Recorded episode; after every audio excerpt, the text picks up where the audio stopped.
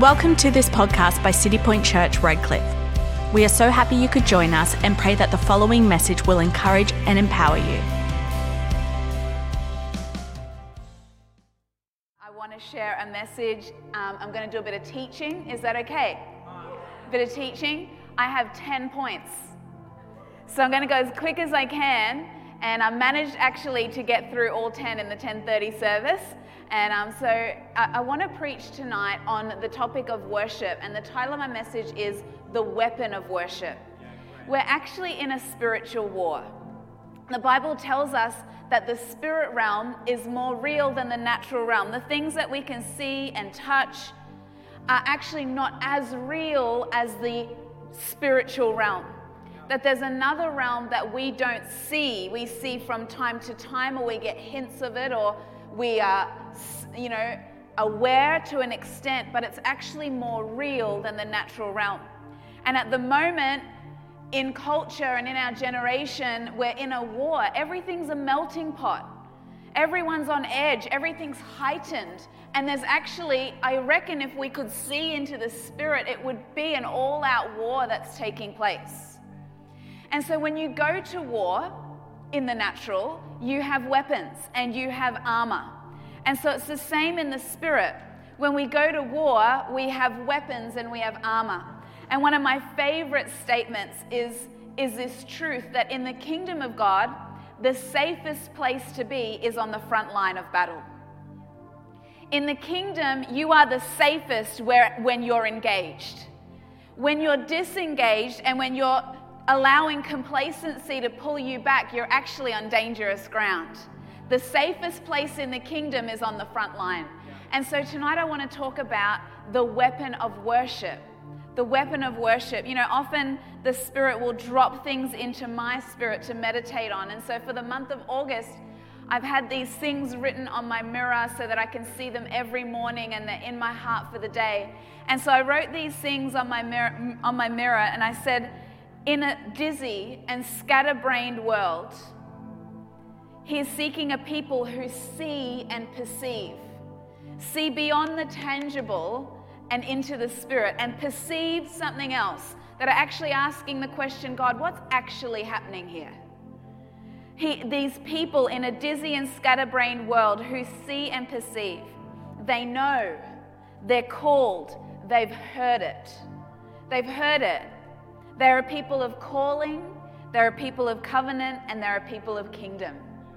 Calling, because calling is bigger than career.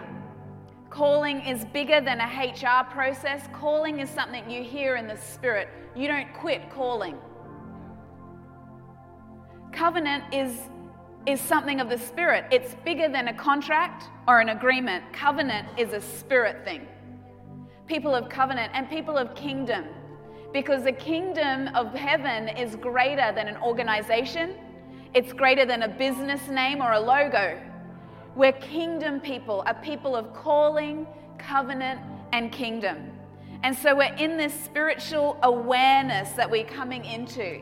And that's what the remnant room's about. That's what fasting is about. Is it's actually coming into alignment with what God's doing, into this place of perception, into this place of hearing and knowing and understanding. So, one of our weapons, just one, is the weapon of worship. And I want to teach for a bit tonight about what I know of worship, what worship is. And so, the first one is this, and it's really obvious, although sometimes I wonder just how obvious it is. Point number one is that worship is about God. Worship is about Him. In Psalm 100, it says, Shout to your circumstance, yourself, your career. No. Shout to the Lord, all the earth. Worship the Lord with gladness. Come before Him with uh, singing with joy. Acknowledge that the Lord is good. He made us, and we are His. We are His people the sheep of his pasture. Enter his gates with thanksgiving and his courts with praise. If you want to know how to come into the presence of God, come with thanksgiving and praise in your heart. Enter his gates with thanksgiving. Enter his courts with praise. Give thanks to him and praise his name.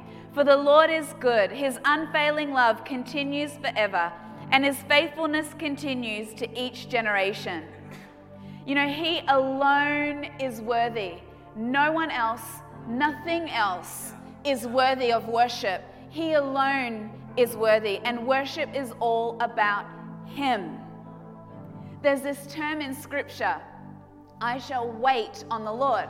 And many people falsely understand that as I'm waiting on God, as in I'm hanging around waiting for God to do something. But that term, wait on the Lord, is actually similar to when you go to a good restaurant and you've got a good waiter. They wait on you, they serve you. That's what waiting on the Lord means. And so there's this call. Worship is a call to minister to the heart of God, to wait on Him, to host His presence. We come into His house and we wait on Him. That's what worship is. We host His presence. Yes, sometimes waiting on the Lord is extended periods of hanging around in his presence, but we're waiting on him. The Upper Room is a worship team that you can look up on Spotify. I recommend that you do. They have a track called Rest, and I recommend that you listen to it if you have a spare 40 minutes.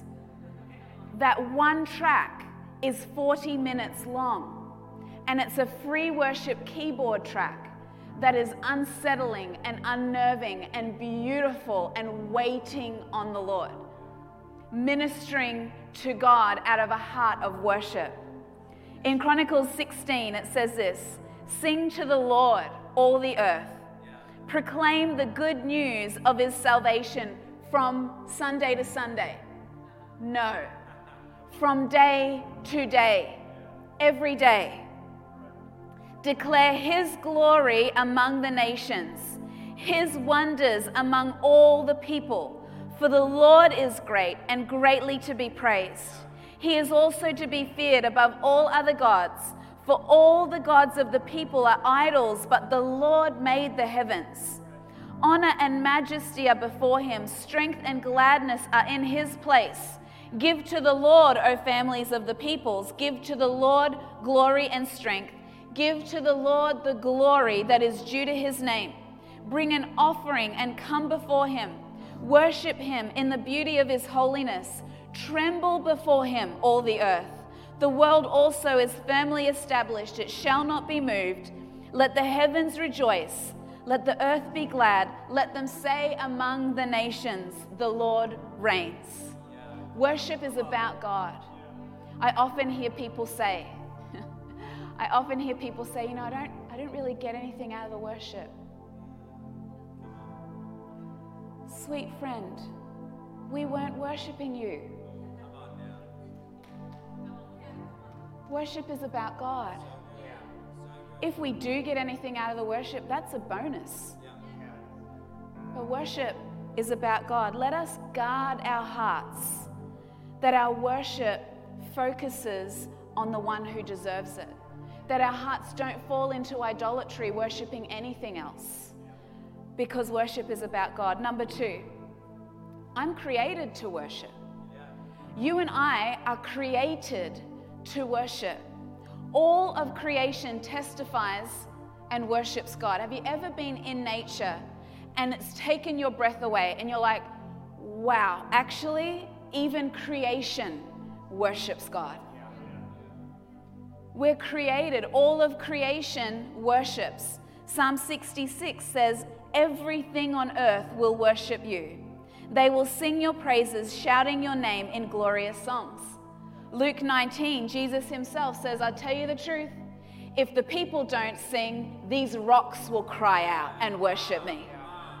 We're all created to worship. In Ecclesiastes, Solomon says that God has put eternity in the hearts of all men.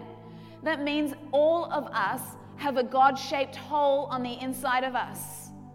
And until we meet Jesus, we in all vanity, try to fill that hole with all sorts of things and come up short every single time. Only Jesus can fill that space, but we were all designed to worship something. And so people right the world over are worshiping. They're all worshiping. We're all designed to worship, except we're designed to worship God. And in John 4, Jesus says, There's a time coming, indeed it has now come, that true worshippers will worship the Lord in spirit and in truth. And I want to I want to just help us understand our place in the scheme of things. Are you ready for a bit of teaching? A little bit of doctrine. You ready? so, the very beginning of time, at the very beginning of time, before the world was even formed, there was already a plan in place. And the Bible tells us that in the spirit realm, that we don't always see and understand, but is real, that in the spirit realm, there are heavenly hosts, angels, and there are countless numbers of them. And so in heaven, they're actually assembled in cohorts. The Bible tells us that there are three archangels. Scholars tell us that there are actually more, but scripture specifically states three. We have the archangel Michael.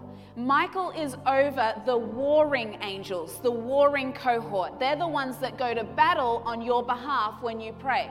So the thing you don't see is that when you're praying for healing, when you're praying for an unsaved person, the moment you release a prayer, it's actioned in heaven, and Michael's cohort are sent to assignment. The other archangel is Gabriel, the messenger cohort. Everywhere through scripture where it says the angel appeared to Mary and told her, the angel appeared to Joseph and told him. These are the messenger angels headed up by the archangel Gabriel. There is also a third cohort that was in heaven, the worshipping cohort led by Lucifer. Lucifer was an archangel and he was the worship leader of heaven. And in all of his pride, in all of his pride, decided, I want to be worshiped. I want to be like God. And so God says to Lucifer, If you're choosing not me, if you're choosing self, then you can't stay here. But it's your choice. And Lucifer says, Well, I choose me. And so God casts him out of heaven, and, and he takes a third of the angels with him, who are now the demonic spirits in this realm. So the worship leader of heaven and his team get kicked out of heaven and sent into a void place we don't know how long they were there because God is outside of time. But at one moment in time, we read in Genesis that God turns up in this space where Lucifer was, earth. And he starts creating. And he forms the heavens and the earth, the mountains, the waters, the fish, the animals, the birds. And then you can just imagine Lucifer. He's creeping around in the shadows, seeing this God who he hasn't seen for eons of time and he's watching God and he's watching all this take place. And then he sees God actually then. He creates everything by the word of his mouth, but this one moment he stops and he gets down in the dirt and starts forming with his own hands the pinnacle of his creation. And he hears God say to himself, because God is Trinity God the Father, Son, and Holy Spirit, and they're in conversation, let us make man in our image. Let us make them in our image. The one thing Lucifer always wanted was to be like God. And suddenly he sees God making someone like God. He's writhing with jealousy. And he sees this man created, he sees this woman created, and God loves them. And then to top it all off, God says, You know, I'm going to give them free will. They'll love me by choice, and they will now worship me by choice. Lucifer wants to silence your worship. You took his job, you took his position. You are loved by God and you are like God. He hates you. Lucifer wants to silence your worship. You are created to worship. You're created to, and there is an enemy that wants to bind up your tongue. Number three, worship soothes your soul. Psalm 42, verse 11 says, Why, my soul, are you downcast? Why so disturbed within me? Put your hope in God, for yet will I praise him, my Savior and my God. Can you see what's happening here? This is David who wrote most of the Psalms, and the Psalms are the worship songs of the Bible. And here he's saying, Why so downcast within me, O my soul? I want to let you know it's not about avoiding being downcast. You're a human. It's what you do in that moment of downcast, in that moment of broken, in that moment of overwhelmed. What you do there is what you're meant to do, is what David does he immediately corrects his soul. He immediately says, Put your hope in God. Yet will I praise him, my Savior and my God. So God is triune, like we've said Father, Son, and Holy Spirit. Okay? And so it's important for us to understand a few things that when He created us, we are also triune body, soul, spirit. Your body is the physical temple, the tent that houses your soul and your spirit. Your soul and your spirit are the parts of you that make you you, your personality. They're the parts of you that are eternal. Your spirit man is the part of you that comes alive when you meet Jesus. Your spirit was dead until it was quickened to life when you were witnessed to by the Holy Spirit and accepted Jesus. Your soul is also triune. It just keeps like breaking down. Your soul now is mind, will, and emotion. Think about it. Your thoughts, your decisions, and how you feel is your soul. And so, what happens is we take our soul and our spirit into eternity with us, the, body stays behind. And I have this picture of all these pygmy spirits walking into heaven because they've allowed their soul to dominate when we should be walking in as spiritual giants because our spirit, who is always willing, was actually dictating to the soul, the mind, will, and emotions. So when things are happening, like why so downcast on my soul, you need to allow your spirit man to get your soul into line. Yet will I praise him. Yet will I declare the goodness of God. Too many of us are allowing our soul to determine our reality instead of our spirit. But worship soothes the soul, worship corrects the soul. My soul is nourished by what I consume music, books, conversation, movies. We correct and nourish and soothe our soul by what we consume. So be careful not to consume the wrong things. Be careful. Are you involved in gossip? What conversation are you in? What are you watching? What are you looking at? What are you listening to? Because that feeds your soul, and then your soul affects the strength of your spirit, which is meant to be the dominant part of your experience. In our home, we've decided that we just won't listen to secular music anymore. We just don't. We've made it a decision. If you open iTunes or Spotify and look at new music, the amount of red E's you will see, it's all explicit. The stuff that's coming out of culture is so degraded and so broken and so evil, and it is feeding the soul of our generation. And then we wonder why we're in the state we're in. I just won't allow it into the atmosphere of my family anymore. We feed our soul with the things that build our spirit. Why so downcast? Why so downcast? Yet will I praise him. Yet will I worship him. Correct and soothe your soul through worship. Number four, worship transfers authority. Worship transfers authority. Psalm 56 When I'm afraid. Okay, fear Fear is putting faith in the wrong thing. We all have faith. Fear is choosing to put that faith in the wrong thing. We need to put our faith into the right things, into the things of the Spirit. When I'm afraid, I put my trust in you In God, whose word I praise. In God, I trust and I'm not afraid. What can mere mortals do to me? Okay, let me explain this to you. Let's go back to the Garden of Eden. God creates man and woman. Are you ready? Are you with me? Can I teach for a bit? God creates man and woman in his image.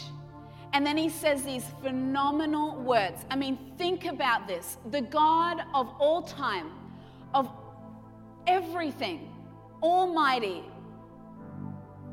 everywhere at all times, all the time. This God creates you and me in his image. Like, that's mind blowing to start with.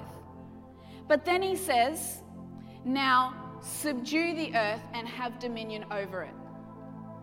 He gives us authority in this realm.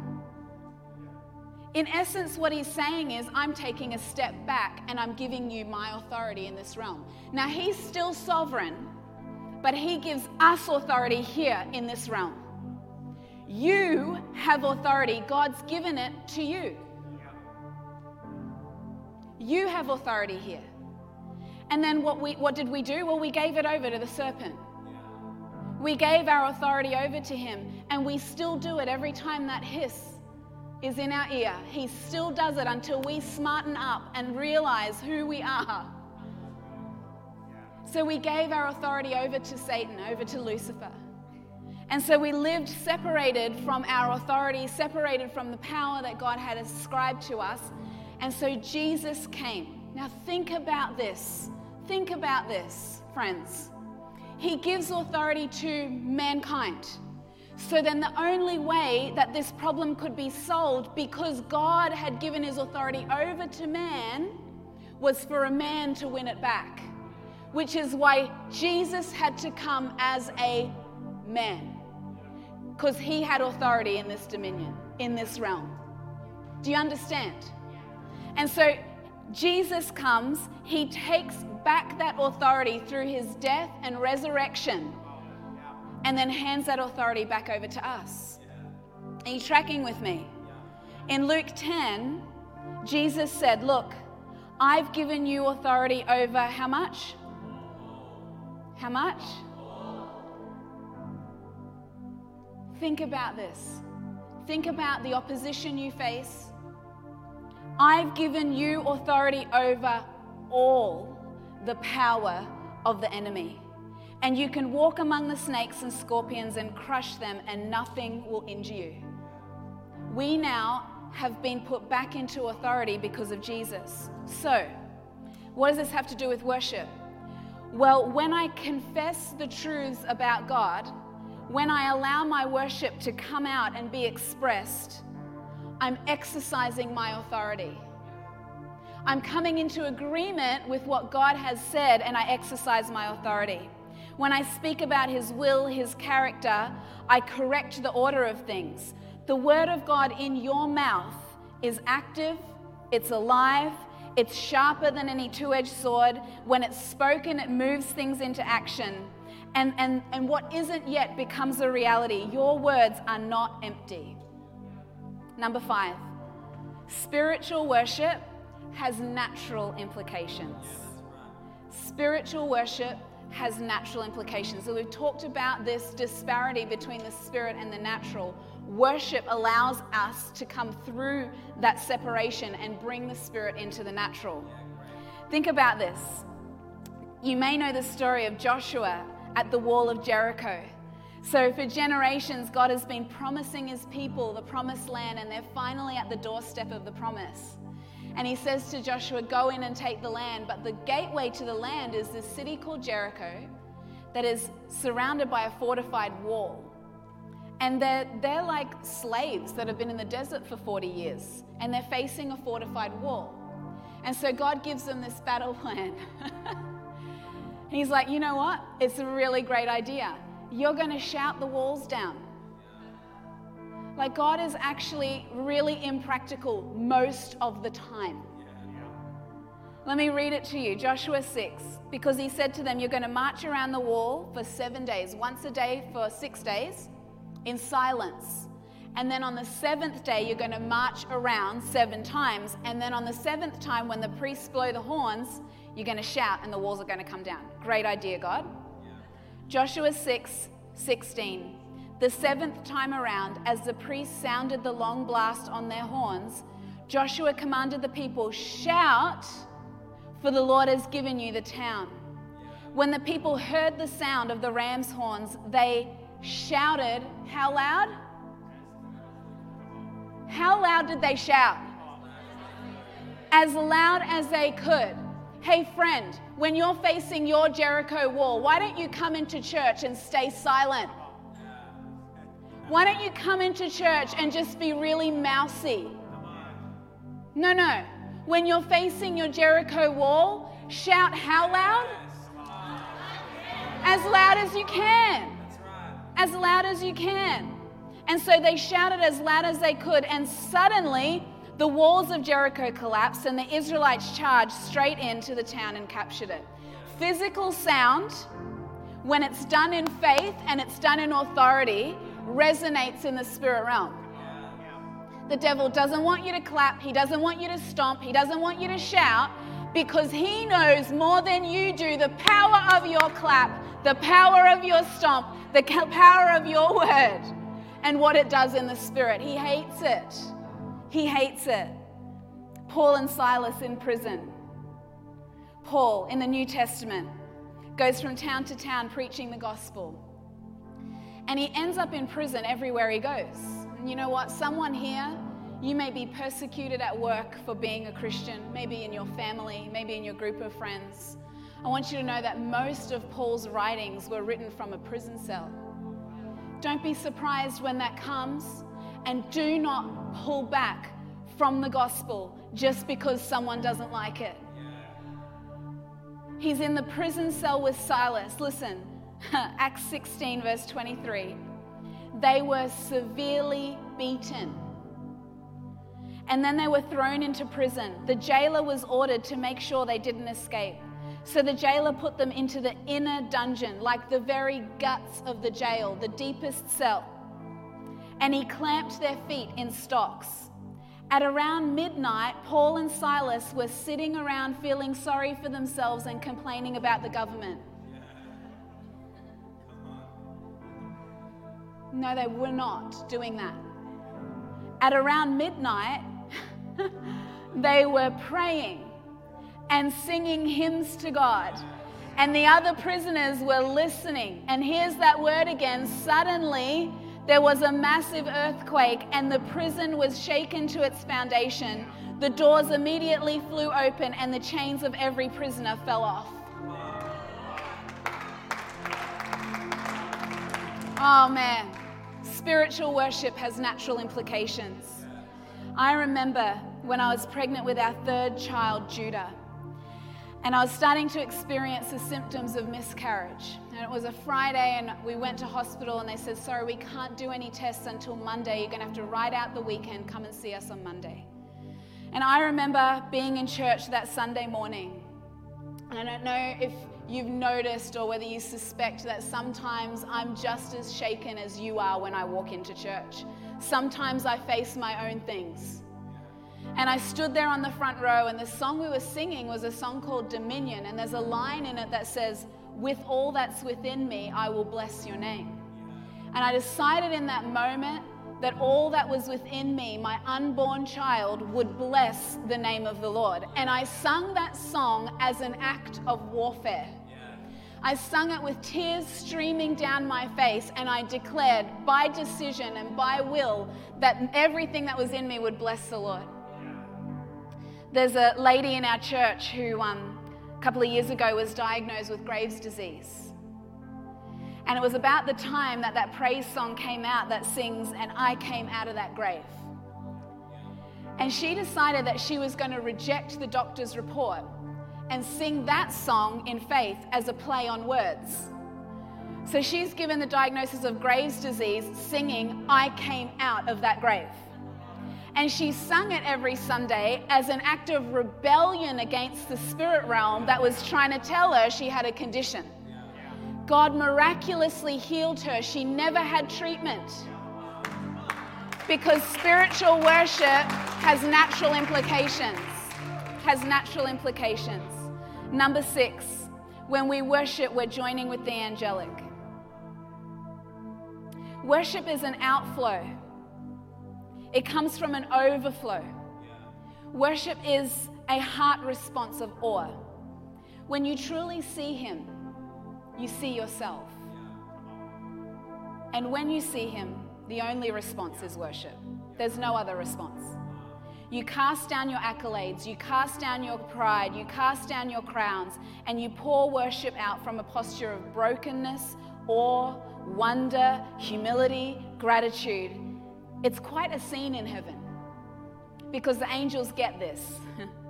Hebrews 12, the writer says to us, No, church, no. You've come to Zion, the city of the living God, the heavenly Jerusalem, to countless thousands of angels in a joyful gathering.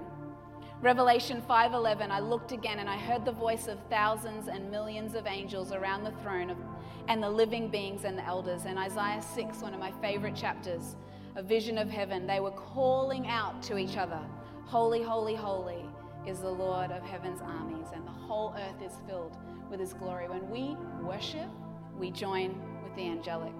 Number 7 corporate declaration is synergistic corporate de- declaration has a synergy to it.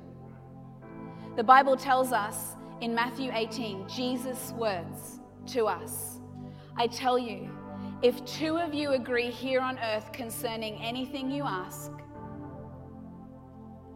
my Father in heaven will do it for you. For where two or three gather together as my followers, there I am among them. There's a synergy of agreement between brothers and sisters in the faith. Where two or more gather in agreement, there's a synergy that takes place. So there's more than two or three here right now. And there's more than two or three who actually believe in Jesus and stand in faith. So that word tells us that right now, anything we agree in, He will do for us. Right now, because we stand together in agreement, He's in our midst. Okay, I was never any good at maths, all right? Sorry, Brent, I was terrible at maths. I just passed mainstream maths. But I'm really good at kingdom mathematics. Really good at kingdom mathematics. So in the natural, 1 plus 1 equals 2. In the kingdom, according to Deuteronomy 32, one spirit filled person plus another spirit filled person equals 10,000. Kingdom Maths says that there's synergy around corporate declaration. There's synergy around it. So when I take my natural and add his super to it, my natural plus his super equals A plus in Kingdom Maths. Very good. Number eight, worship is a practice of the will. As much as worship is an overflow of the heart, it's also a conscious and deliberate act of the will. In 2 Samuel, David said these phenomenal words I will not offer to the Lord that which cost me nothing. We, when we offer God something, we need to feel it leave us. It needs to cost us something. And so, just as much as it's an, an act of response because we see His glory, sometimes our circumstances so cloud our view of God that we can't see Him, we need to choose to worship. We need to choose it. We need to choose it. In 1 Samuel, the prophet is saying to the king, Don't you know that to obey is better than sacrifice? There are times where you actually just need to step into obedience. I want to tell you that worship is a participator sport, it's not a spectator sport. Worship is not. It's not a borrowed license you can lend from someone when things happen in your life. Worship is something you engage with. It's a practice of the will and it costs us something. Do you remember the woman with the alabaster jar? Her worship cost her a year's wages. When was the last time you gave something worth a year's wages? Number nine, worship is a tactical strategy. Throughout Israel's history, the times when the nation did well were the times when the worship of God was at the core of their cultural identity. If you read about it in the Old Testament, King David, in the books of Samuel, in the books of the Chronicles, and in the books of 1st and 2nd Kings, he set up the nation according to different, you know, a, a plan of administration. And the worship component of his administration was priority. He had hundreds of worshippers, musicians, and singers. And so when that started to, to be compromised as David passed away and new kings came, the nation started to fall apart. And then the prophets rebuilt the nation. And the first thing they did was reinstill worship because worship is a tactical strategy. So good leaders made it public policy to worship God. They had military, they had administration, and they had worship. I want to encourage you, church. Make worship part of the administration of your life. Staff it in your life, administrate for it in your life, prioritize it, make it a tactical strategy, make it a public policy in the chambers of your life. Here, we will always prioritize worship. We prioritize worship in our services. We prioritize worship in the youth ministry. There are many youth ministries around the world that just do games and pizza. Not us. Because worship is a tactical strategy in the generation. Our kids ministry is possibly the only kids ministry in the nation that has its own kids worship band because worship is not a tradition. Worship is not the part of the beginning of the service that you use to come late. Worship is a tactical strategy. It's a strategy. The remnant room, we throw out everything but prayer and worship. It's a tactical strategy. Number 10 worship restores order. It restores order. Psalm 97, verse 9 For you, Lord, are the most high over all the earth. You are exalted above all gods. I'm reminded when I worship, spirit and truth worship, that He's God and I'm not. That He's God and they're not. That He's God and that circumstance is not. I'm reminded that He's God. And when He's God, everything else falls into place. Everything else is in its correct order. Thank you for listening. If you made a decision to follow Jesus, congratulations. This is the beginning of a life changing journey. We encourage you to tell someone about your decision and pray and read the Bible every day. We also recommend attending a church in your local area. We have many Citipointe Church services across Brisbane and the world this Sunday. You can find out more about our service times and locations at citipointechurch.com. We are so excited to see you there.